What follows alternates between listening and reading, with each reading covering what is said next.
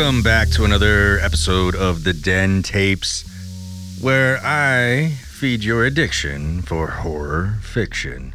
Sit back, relax, and let's see if we can give you another case of the heebie jeebies.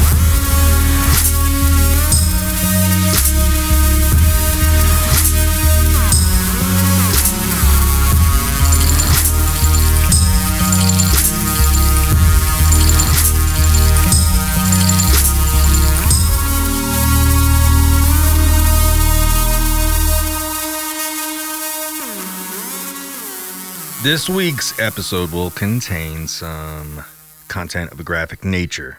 Listener discretion is advised.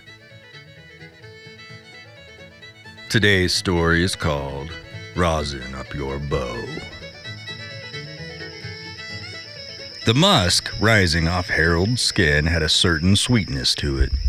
The kind of aroma that heightens the senses when you cut into a perfectly cooked, juicy pork chop. At least, to Harold, that's the smell he associated with the blood on his forearms and hands in the blistering heat. The heart had been a little more difficult to remove than he had expected, but he knew once it was out, his troubles were almost over. This was the final required material for the rebuild. He already had the blood, the goat innards, and the rattlesnake shaker dried and ready. All he needed was the pig's heart that was resting in his hand. The voice he had come to love more than anything in the world whispered into his ears as he made the final slice, releasing the heart from the chest cavity. Sweet boy, it's almost time for the raising. Harold smirked as he held the heart up to inspect it in the hot Texas sun. The blood running down his skin matting the thick hair on his forearms, dripping from his elbow and splatting into the dirt below. He thought to himself he should have been more careful about killing one of Dale Trainor's hogs, but he knew Dale was on his weekly run into the city to pick up grains. He pulled out the leather pouch that he had tucked in his belt and stuffed the warm, almost still beating heart into it. The strings are to be made next, the voice said. Harold felt a hand rest upon his shoulder. It was a hand that was not there, but to Harold, she had always been there, even though he watched her body be lowered six feet into the ground a decade earlier. She never left his side. Harold was the last surviving member of the Belfour family. At 28 years of age, he had spent most of his life reading the Bible, playing the fiddle, and watching his grandmother, mother, and sister perish untimely deaths. As for his father, who was responsible for his sister and mother dying, Harold had killed him. Much like he just killed the hog lying at his feet, and for the same purpose. His grandmother's voice pierced the air one more time. Once they were, soon they will be again. Part 2 The sound of the ticket machine would not stop. Tickets were spilling out with no hope of catching up, one after another, continuing on like some psychedelic rock song from the 70s, just beating along with the same rhythmic annoyance. This made Val take in a huge breath. Everything would be fine in 40 minutes, she thought to herself. She had taken a job working salad station at a local restaurant during lunch hours to help bulk her savings account. What she had not expected were how many fucking salads she would be making during the lunch rush. It was an easy job, mostly just chopping and assembling ingredients, but the sheer volume of salad consumers was bewildering on most of her shifts. A month into the job, the chef had told her that she was kicking ass. What the chef could not read on Val's stone cold face of concentration was how overwhelmed she felt. Day in and day out, she would be completely destroyed physically and mentally by 2:30 p.m. when her shift ended. This hindered her creative venture, her true passion. The reason she was saving thousands upon thousands of dollars. The reason she could take the emotional lashings of salad preparation during peak lunch hours. During most of her college years, Val's interest in the creation and formulation of classical music took her by storm. When she was younger, she had dabbled in parent forced piano lessons, and she had assumed that's where it all began. She hated playing piano so much that she begged her parents to allow her to begin violin lessons instead, something she took to quite easily. By the time she hit her early 20s, she found herself mesmerized by how violins were crafted. The meticulous choosing of the wood, the precision of the cuts, the intricate details that went into creating something so wondrous. She was hooked. During her first year at the university, Val was able to talk herself into what some would call an internship at a local music shop that dealt heavily with local schools renting out musical instruments. Val became engrossed in polishing, tuning, and altering violins. It was a time she looked upon favorably as she tossed croutons into a bowl with chopped romaine. Hear now the blistering sound of the ticket machine cut through her memory with fiery vengeance. I hate this fucking salad monger job, she thought to herself. But she knew it was one of the best paying jobs she could find, having the limited skill set she held. Uh, you make violins perfect for people. I bet you'll be great at making salads, the chef had said to her during her interview. It made sense then, but now it was nothing more than a ruse. At least that's how Val saw it. She figured a year working would give her savings account a big enough boost in order to procure the tools she needed to begin making her own violins. She just had to tough it out. Not something she was particularly fond of, but she did it anyway. Being wiped out from working lunches at the restaurant was putting a strain on her other job moonlighting in a small violin shop that opened in the wake of the local guitar center moving into town. That local mom and pop shop where she worked before the salad tech job had succumbed to the rigors of capitalism's finest ploy bigger, stronger, faster. Guitar Center had more to choose from, had a larger staff, and had a plethora of ways to open a line of credit, a far cry from the layaway programs of old. The place she considered a home away from home closed their doors after 41 years of musically servicing the community.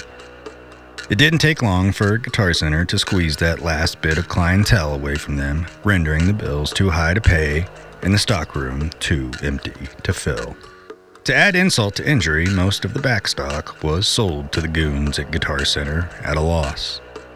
But one thing did come out of the deal that worked in Val's favor. Her mentor, Garfield Shue, the violin luthier from the store, had ventured out and opened his own shop. Garfield offered her a place on his small roster of staff, but the money was barely enough to eat on. Val also held a chair in a local orchestra playing violin that garnered a little bit of extra cash, but the time came to find something more stable in order to pay the bills. Caesar salads and tuna crudo were her main income now, and she had to grin and bear it. She still fiddled with violins in the evenings over at Shue's Violin Workshop, but today all she looked forward to was a hot shower and a lumpy couch where she would fire up Netflix. As the tickets slowed in their succession, Val, gleefully but tiredly, began to tidy up her station for the night guy to take over. With little more than 20 minutes left in her shift, even cleaning seemed rushed and stressful. She slung her dirty towel into the hamper and washed her hands. The hair loosened from her hair tie and fell into her face, and instinctively she raised her wet hand to clear it off her face, inciting anger. At the end of a busy lunch shift, even the slightest inconvenience, in this case a wet hand on the face, can set anyone off. Val steadied her anger and cooled her head as the thought of a fresh pint of Pilsner on the house rushed into her mind. The dispenser above the sink jutted out brown paper towels. She dried her face and hands, tidied her hair, and untied her apron, discarding it into the same hamper as her soiled towel. The everyday pleasantries were exchanged with the night crew. Need more of this, have plenty of that. After downing the delicious pint of Pilsner, Val was gliding down the street on her bike. She rode past Shu's violin workshop and dinged the bell on her handlebars. Old Man Shu, she refused to call him Garfield, waved as she soared along the storefront. Old Man Shu allowed Val to work any time she liked, but no more than 20 hours a week. It was all he could afford. During a drunken stupor one evening, the thought of applying for a job at Guitar Center crossed Val's mind. She thought of how ass backwards that would be, and also of how devastated Old Man Shu would be. With the clarity that comes with being hungover, she was able to discern how idiotic the thought had been. As for today, she would not be coming in. An unwatched season of Dexter and delivery pizza called her name. She'd be fast asleep by nine, the world around her would fade away, and the alarm clock on her phone would jostle her awake at 5:45 a.m. She would shower, slam a smoothie, bottled, not fresh, and mount the bike for her trek to the restaurant. For now, this had to do, but she would be damned to work in the service industry for the remainder of her formidable years. Val was determined to become a violin maker, she knew it would take years to become even the slightest bit good at it. But the sooner she could stop slinging salads at the hip local restaurant, the sooner she could begin her journey of creating musical instruments of the highest form, one Caesar salad at a time. Part 3 Old Man Shu glared over his glasses and welcomed Val with a warm smile and a wave. Hey there, kiddo. Want to learn how to sting today? Val smiled and nodded enthusiastically. With her messenger bag still affixed to her back, she walked over and asked, Uh, what's that you're doing? Old Man Shu explained, I'm coating the wood with a 4% sodium nitrate solution. Once the wood is covered, I'll take the violin and put it in the west facing window, the sun. It'll do the rest. He smirked with pure pride, and then with gloved hands he held up the glistening violin to show Val. She walked over to the rear of the store with him, where there was a large bay window. He placed the violin on a thin stand, and as he turned to her, the gloves snapped while he took them off. She'll be a bit darker tomorrow morning, hoping for a nice deep color. Then we'll put the finishing coat on to make her shine. When they returned to the workbench, Old Man Shu showed her how to make the nitrate solution. Val scribbled down notes and drew a few different sketches. I am quite impressed with how seriously you have been taking this whole thing. Learning this craft ain't easy by any means, but I'm thrilled to teach you. Although I'm just a small time tinkerer, you know that. You want to learn the old world ways, you'd find yourself in some village over in Italy, I suppose. Old man Shu snickered and pointed to the phone book. Want to order some Chinese tonight? My treat, he asked. Val found his lack of catching up with the rest of the world when it came to technology endearing. To appease his old habits, she used the shop phone to call in an order instead of ordering from her phone screen. The remainder of the night, they snacked on fried rice and sweet glazed fried chicken while polishing up a few more violins for pickup. When the shop lights went dead and she rode off, Val found herself fantasizing about traveling to Italy, getting her hands dirty in some old stone clad building built 200 years ago, nodding and grinning when she understood the directions, even though she had no grip on the Italian language. Sitting on her lumpy couch with her legs crossed and a laptop on her thighs, she searched for what a trip to Italy would cost. Ah, oh, man, that would wipe out all my savings. All those stupid fucking salads would have been for nothing. The words grumbled under her breath. Frustrated, she snapped her computer closed and tossed it to the side. A hellacious yawn took over, and before she knew it, her eyelids were heavier than bricks. She retired to bed, set her alarm for 5:45 a.m., and dozed off. The following morning went as so many had before. She tied an apron around her waist, she grabbed a handful of towels, she unsheathed her knife, and began monotonous prep. Through all the chopping and slicing, she began to daydream about having a nice polished workbench in her own violin shop. Preferably somewhere outside of the city, maybe an old farmhouse enclosed by trees with a one lane dirt road being the only way in and the only way out, the morning sun caressing the tools as they hung, waiting for her to use them. The violins hanging from the branches of a large oak tree. Rahulikkus would be her moniker, Estonian for serenity. Her mother had deep family ties going back centuries in Tallinn. Val now found herself spinning images of a violin shop hidden deep in that little picturesque town. All her mental venturing came to a roaring crash when the ticket machine started spitting out orders. Fuck, is it 11 o'clock already? She exclaimed. Before she could take a second look at the clock, it was already 2 p.m. Another rushed cleanup, another stress filled lunch rush, and another afternoon laid to waste by collapsing on the couch and getting absolutely nothing done. In her mind, Val accepted that she needed the rest. But she'd be damned if this is how every workday was going to go. But alas, what came while she slumped on the couch was just another pep talk. Just another meal delivered. Just another hours long binge of Dexter via Netflix. Just another evening not working on violins. Just another evening not refining her skills. Again, the alarm was set for 5:45 and again her eyes felt like concrete blocks slamming down when her head hit the pillow. Exhaustion at times can come from a place of great accomplishment, standing and looking over all the things one had managed to finish. Proudly looking inward and being stunned at the reach needed to perform a certain task. Val knew this was not that feeling. What Val felt as she dozed off was a complete devitalization of passion. Things, they needed to change. Being a garde cook was not cutting it. In fact, it was cutting her down and leaving her behind in its wake. As the world blacked out around her, she once again felt a certain sense of enfeeblement. The last thought that crossed her mind was, I really need to make a change. Then her mind was blank. The alarm. The grumble as she awoke. The sore feet hitting the floor. The sleepy eyes as she brushed her teeth. The bike ride. The apron tying. The knife unsheathing. The chopping. The slicing. The fucking ticket machine.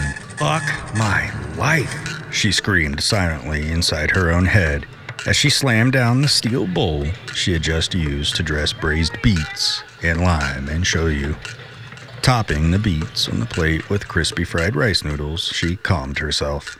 Oh, just a few more months and then I can quit, she thought to herself, the word quit lighting up like a neon sign in her mind. Climbing onto her bike that afternoon, Val found that she was not as worn out as she normally is. I'll go to the shop and work for a few hours. That'll be good, she thought to herself. She stopped for coffee and meandered over to the bookstore across the street. On nice days, this was the perfect break between the two jobs.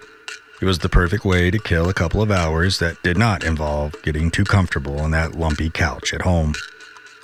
A cup of iced coffee in one hand and a book on Italian violin makers in the other seemed to be the exact thing that she needed. The bookstore was a converted three story estate that once held the courthouse before all the government buildings were moved a few blocks south in the heart of the city. The old wood floors creaked and the large windows allowed for a great ambience. She sat at a table that was provided for readers that liked to dive into the books before they purchased them. She sat her coffee down and began to flip through the pages. The words polarizing patterns caught her eye. She sifted back a few pages to find where she had read the words. Val mentally took notes on various ways to construct a violin that restricted the vibration of the wood for multiple tonalities. When the words became droll and boring, she began flipping through the remainder of the book. Her eyes fell upon the last section entitled Harnessing Spiritual Energies. Her left eyebrow raised and she puckered her lips. What the fuck is this all about? She whispered to herself. Part 4 That's good, my boy, the serene voice whispered, soothing Harold's anxieties as his hands slowed their quivering. The DJ from the radio reported on local news in the background. Well, it seems as if we might be experiencing the makings of another Brayson Butcher. You remember that guy out of West Virginia, started torturing and killing animals as a kid, eventually becoming a serial killer. Dale Trainer reported yesterday to local authorities that someone had gutted one of his hogs in broad daylight. Do you believe that? Poor Dale found one of his pigs beaten over the head, and get this the heart was plucked right on out of it. Forgive my French, but that is one effed up thing to do. This is the second farm animal this week to end up dead and missing parts. Lacey Hawthorne reported just a day earlier that one of her goats had up and vanished. Well, that was put to rest when they found the goat a quarter mile away out in the brush. I bet you're thinking I'm going to tell you the heart was missing. Nope, but that goat was all cut open and the intestines were taken out. Harold kept working, his fingers meticulously but very carefully pulling apart the muscular fibers of the overnight dried out heart. These fibers would then be spun with goat intestines to create the strings for the fiddle he was rebuilding. Growing up dirt poor, especially in rural Texas, many things are handed down generation to generation. One, to preserve family traditions, and two, so you didn't spend money on buying new things. The busted fiddle that sat on the table next to where Harold was hunched over a bin to catch the discarded pieces of hog heart was one of those hand me downs. An inheritance from God Himself, his granny said that first night when she directed him out to the shed where he dug it out of the overhead storage. It requires repair, my boy. The voice echoed off the strained wood. This was on the eve before he slid that buck knife across his daddy's throat, sneaking up behind him while he watched television, drunker than a skunk. Harold made sure his daddy had plenty of beer and a fresh bottle of hooch perched on the side table next to the recliner. With instructions from dear old dead Granny, Harold hung the body and drained out what he needed from that man the man that had beat his sister to death and also shot his mama in the face with a 12 gauge shotgun and had gotten away with it. The first required material for rebuilding the fiddle was blood from a savage animal. Harold nodded at the notion when he heard the words fill the room that evening. As he peered over the bar that split the living room and kitchen in that old house, he eased the buck knife from his back pocket. It's been a year now since that night, Harold alone with no one but his granny to talk to. His fingers trembled. He slung the animal guts and pig heart down. I can't do this. I ain't got the hands for it, Harold yelled into the empty basement. He smacked his hand on the table in front of him and turned slowly, nodding in agreement. I guess that's about the only thing I can do. I'm fixin' to use that money from Daddy's death. The blood of a savage animal he had drained from his daddy's body was only a half a gallon. That'll be more than enough, my boy, his granny had told him. Harold was able to drag the body out into the west field, tear a hole in the fence, and make it look as if his drunk dad had met his demise from a pack of wild boar. The payout was more than enough for the almost 30 year old Harold to live out a good and easy life. It was twice as much as when his mom and sister were killed. Hiring a luthier to finish the repairs would be tricky, but Harold had an idea. Besides, I've already killed my daddy, a goat, and a pig. I bet I got it in me to kidnap someone, he thought to himself.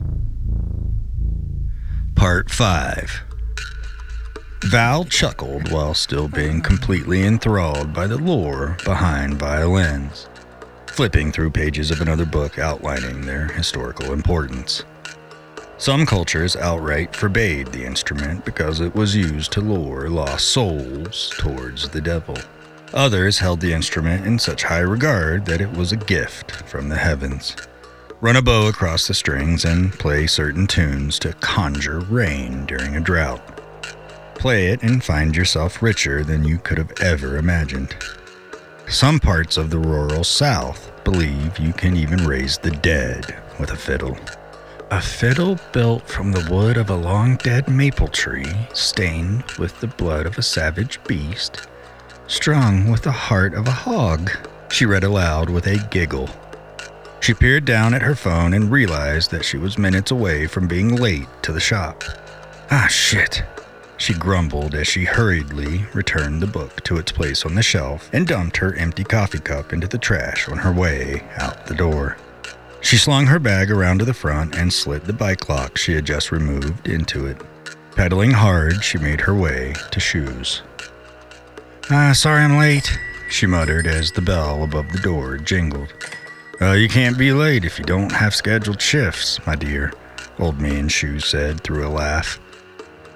Val smirked and nodded her head in thanks. She told him all about what she had read in the bookstore.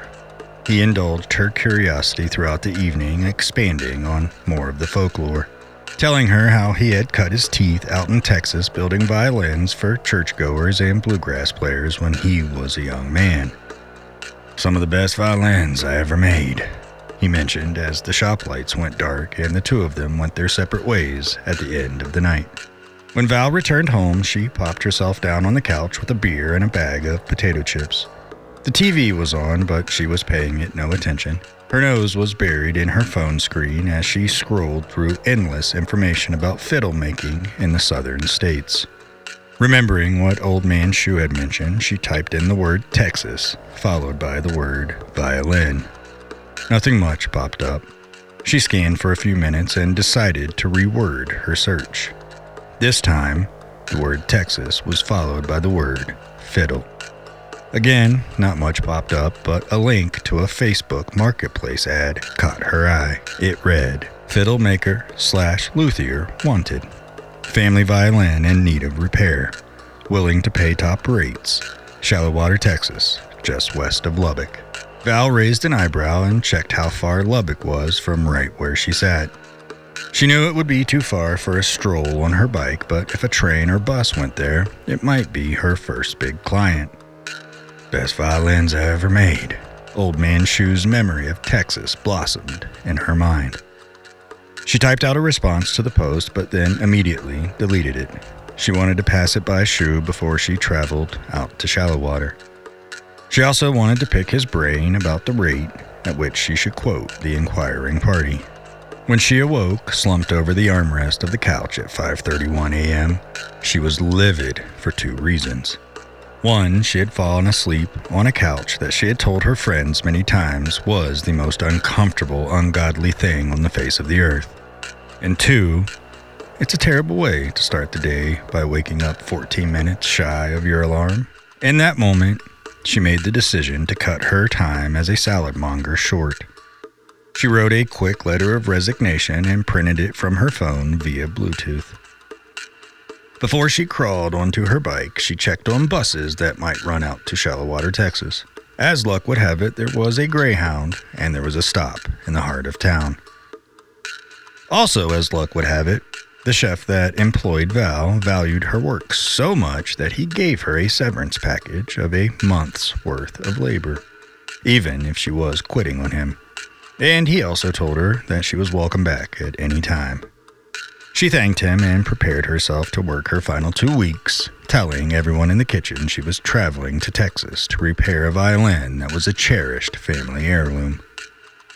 Old Man Shu, though, had his reservations about her trip, mainly that she was going to be traveling alone, not anything to do with her skills as an upcoming luthier. You've got the hands capable of creation.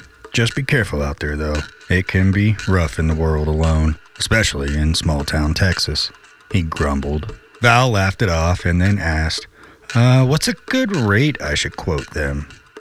He rubbed his chin and asked, Family heirloom, you say? Val nodded.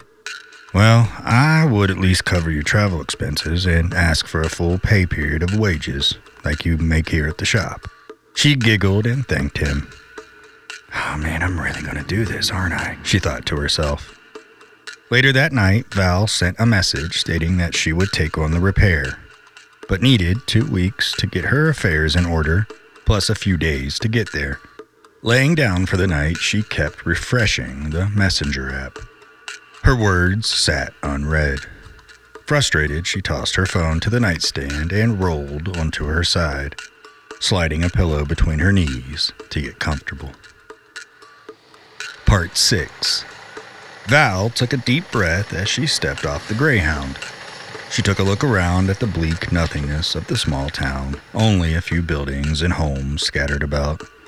Shallowater, Texas was no Milton, that was for sure.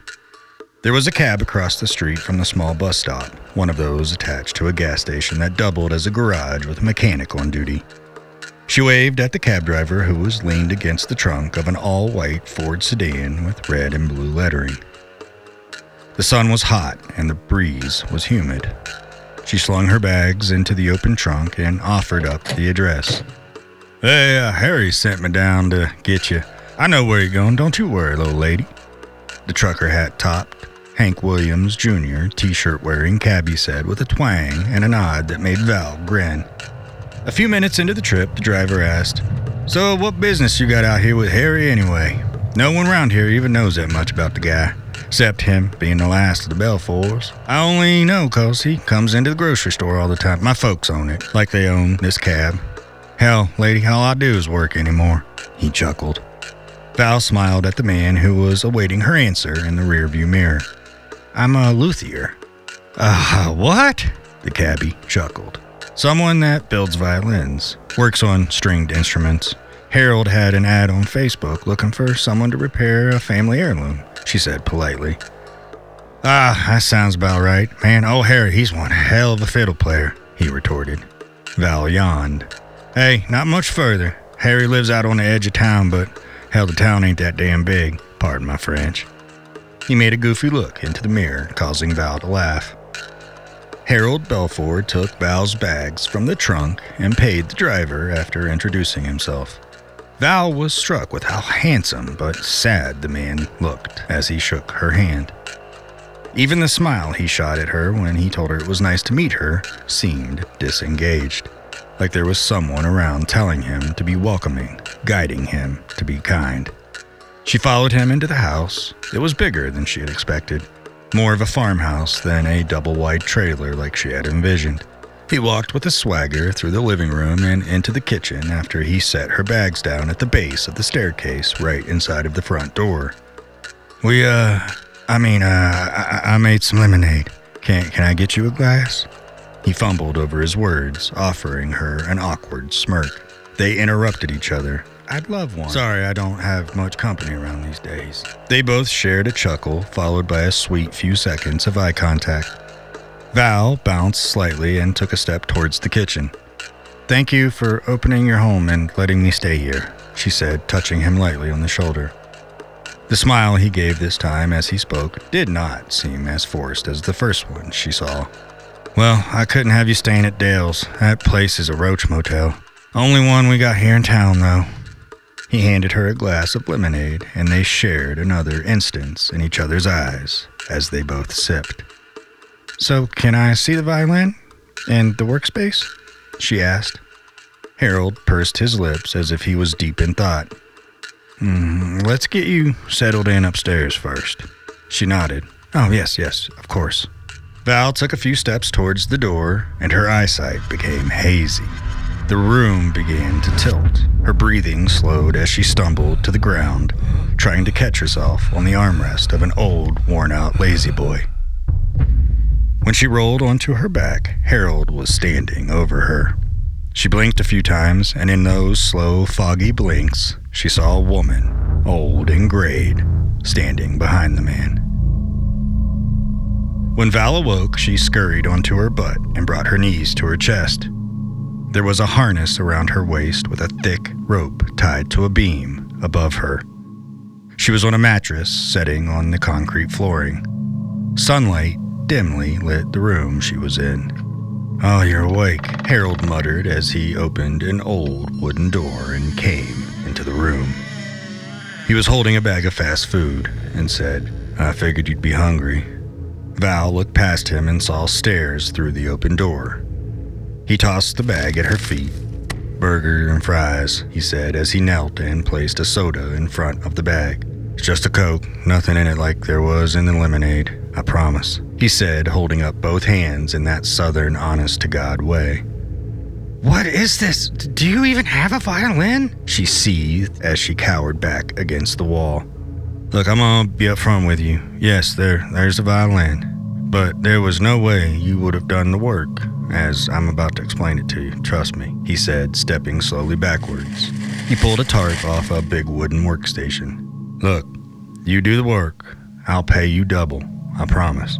And I'll see you out of town after it's done, okay? He said, again raising his hands. She relaxed a bit. Something in his voice seemed honest. Look, I'm just gonna shoot you straight, okay? I need this rebuilt so I can bring my mama, my sister, and my granny back. He pointed to the worn violin and then over to a pad of paper. The instructions are right there. I wrote them down for you. The rope, it's got enough length to allow you to work. And I swear, when you're done, you're free, okay? He lightly clapped his hands together and raised both eyebrows. He muttered softly, I'm gonna just leave you to it. As the door closed behind him, Val heard him say, I'm not killing her, too, whispering as if someone else was there with him. She scurried over to the food and ate sloppier than a kid in a high chair. After a rumbling burp from sucking down the last of the coke, she stood. Inspecting the rope tied to the harness, her first thought was to cut through it, smash the door, and make her way outside. But then she remembered how small the town was and how far out this house sat from that small town. Also, the thought of small town ties ran through her head. Maybe everyone here in Shallowater was in on it, and she was doomed from the moment she stepped foot off that bus. Above her, she heard Harold bustling around and talking. It sounded like he was arguing with someone, but it was too muffled for her to make out the words being spoken. The words only being spoken by him. There was no other voice. She walked over to the workstation, peering down at the instructions. Blood in a mason jar. Darting her eyes to the corner of the table, she saw a blood filled glass jar. Strings made in classical fashion with the heart of swine. Her eyes affixing onto one of those trays you would use to change your own oil, containing what she assumed was a half butchered pig's heart.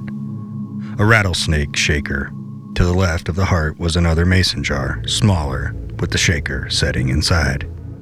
She found herself completely dumbfounded. She had read about violins being built specific ways for a variety of supernatural reasons, but she had assumed those practices were far and gone, brushed away with time and understanding. But yet, here she found herself in small town Texas, being held prisoner until she rebuilt a violin that, according to the directions, would raise the dead.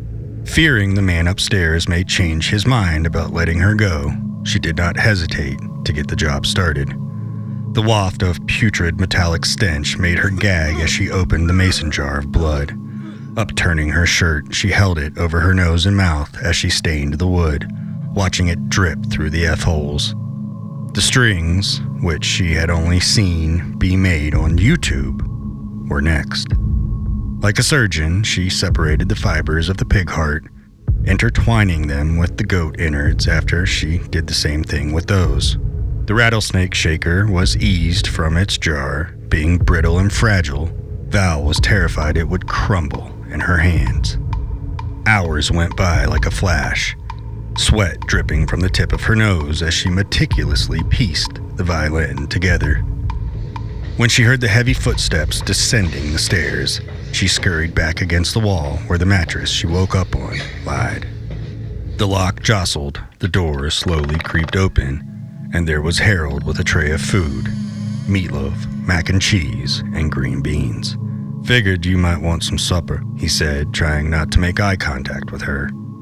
He peered over at the workstation, gave a quick nod and an awkward thumbs up, turning towards the door and leaving. It'll be done by morning, Val said loudly, stepping towards the door. It stopped from swinging close. Harold popped his head back into the room. Well, my promise stands. When I can play it, you're free to go. This time, Val sensed a tremble in his voice, and she was right. On the other side of the door, standing over him, was his grandmother, whispering in his ear. She must perish like that pig of a father of yours. Before you rosin up your bow, You need to end her, or she will be the end of you, and that will be the end of all of us. The door eased closed, and the lock clicked into place. Val continued to work late into the night, picking at the food intermittently between breaks. Standing under the fluorescent light, buzzing slowly, she held up the rebuilt violin. Deep amber in color from the blood of a savage animal. Strings perfectly tuned, made from the heart of swine. The rattlesnake shaker hidden away within the body.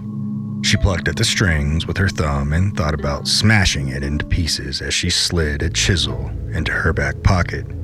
In her mind, she played out her plan.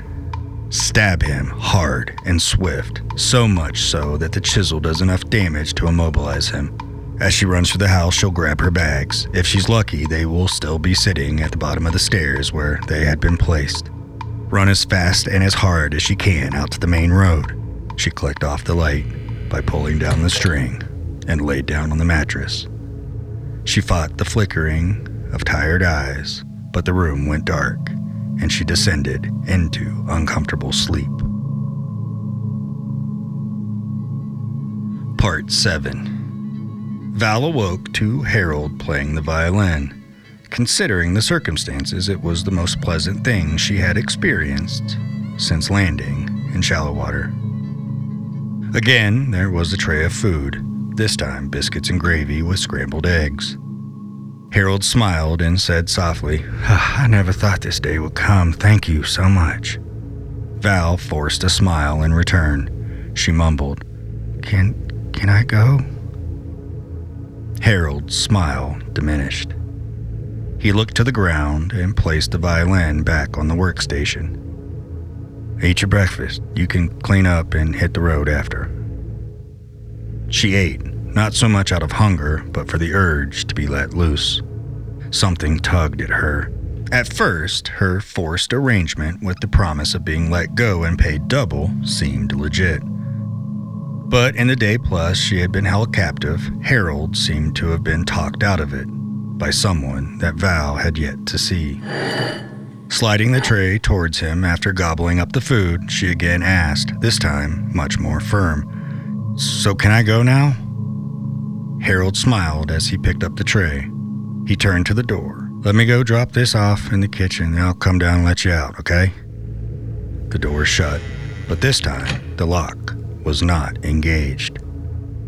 She listened as the footsteps ascended the stairs, cruised to the left into the kitchen, stopped, water ran, and then they began back towards the door, down the stairs, and that old wooden door yet again opened.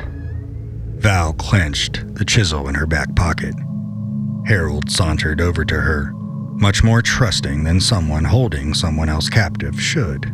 He asked her to raise her hands above her head. Val did. Harold spun her around softly by the brace. She felt a snap, the padlock coming undone. She held her breath, hoping he would not peer down and see that she had hidden a chisel in her pocket. The seconds passed like molasses. Surely he had seen it, and now he was going to kill her. But she felt the brace fall loose, Harold sidestepped around her, freeing her from it. He said softly, I understand if you want to take off running. Hell, I would too. But just know you're free to use the shower upstairs before you leave. Somewhere deep inside her, the animalistic rage of being held captive eased, and the rush of being freed inclined her to jut forward and give him a hug. Taken aback by her sudden affection, Harold stumbled backwards, pushing her away Fearing she was about to be hurt, Val pulled the chisel from her back pocket, but in doing so, losing her balance. She fell hard onto the ground, her torso on the mattress, her legs on the concrete flooring. Harold stood, extending a hand to help her up, but noticed the blood. The chisel had ruptured her side, up through the rib cage and deep into her lung. She fought for breath as Harold fell to her side, trying to stop her from bleeding. When she looked up, she saw someone standing behind him, that same old woman from before. a grin upon her face and malice in her eyes, whispering something into Harold's ear. Val looked to Harold, deep into his eyes. Tears began to form, and he cried out, No, no, no, no, no. He lunged forward, his hands gripping her neck. She fought as hard as she could, kicking her legs, clawing at his face. But the wind she drew in was painful. She could feel the tip of the chisel jostling inside her lung. The room faded to black, and she felt her body go limp.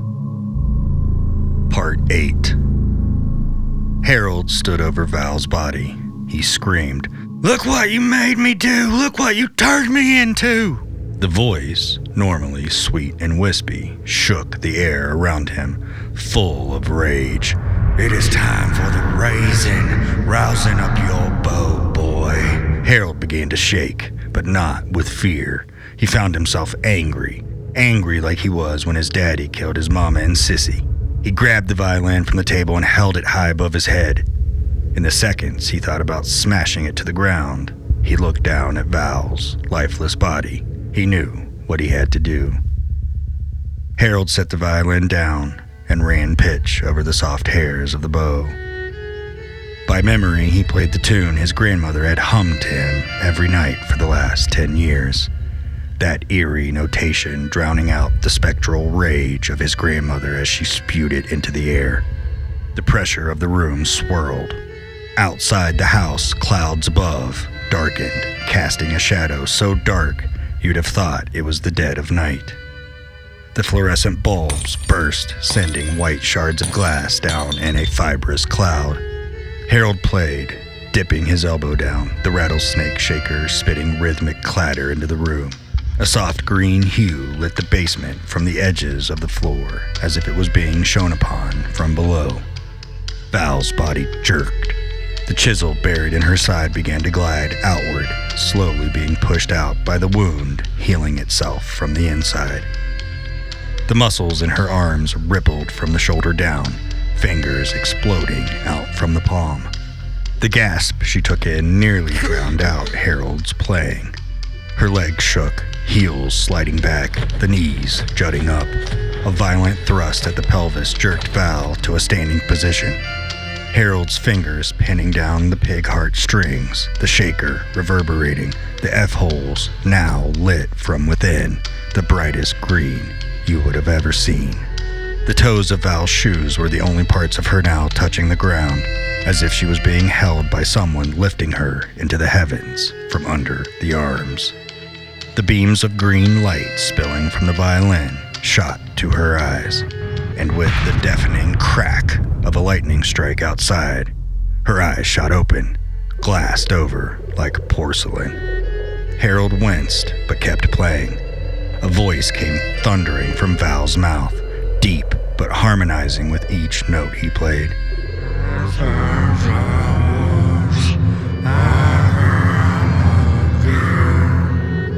Val leveled, dropping flat footed onto the ground, her head dangling down, her hair falling softly as the room fell quiet. Harold eased the bow away from the strings. Uh, are, are you. Are you back? He stuttered.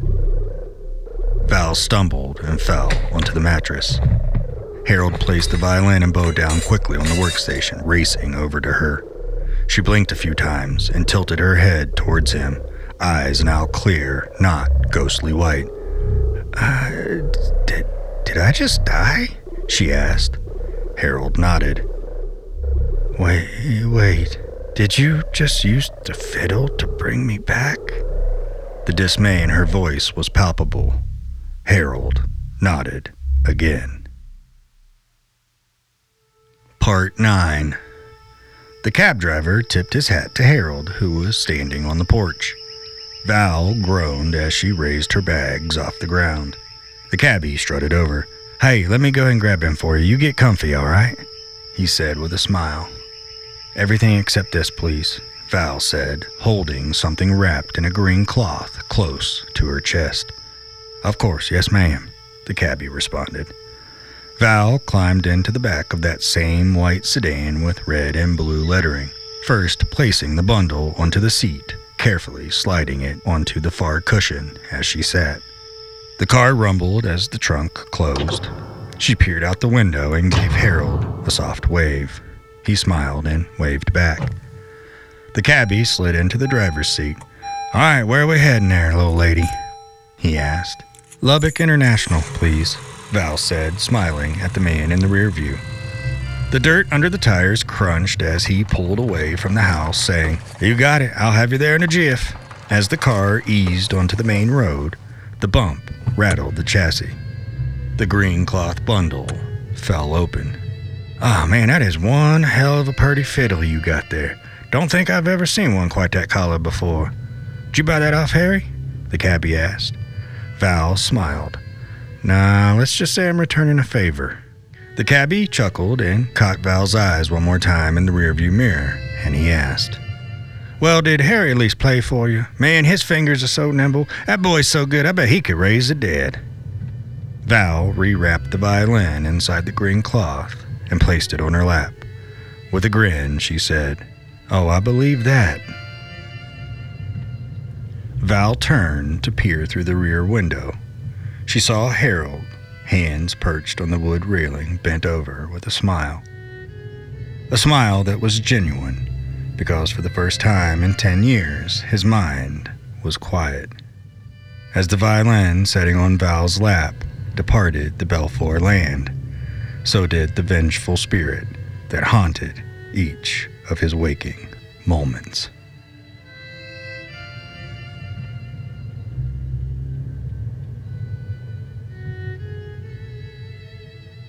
This week's episode was tracked, scored, mixed, and mastered at the Great Divide Den. I thank you for listening and look forward to seeing you again next week for another case of the Heebie GBs.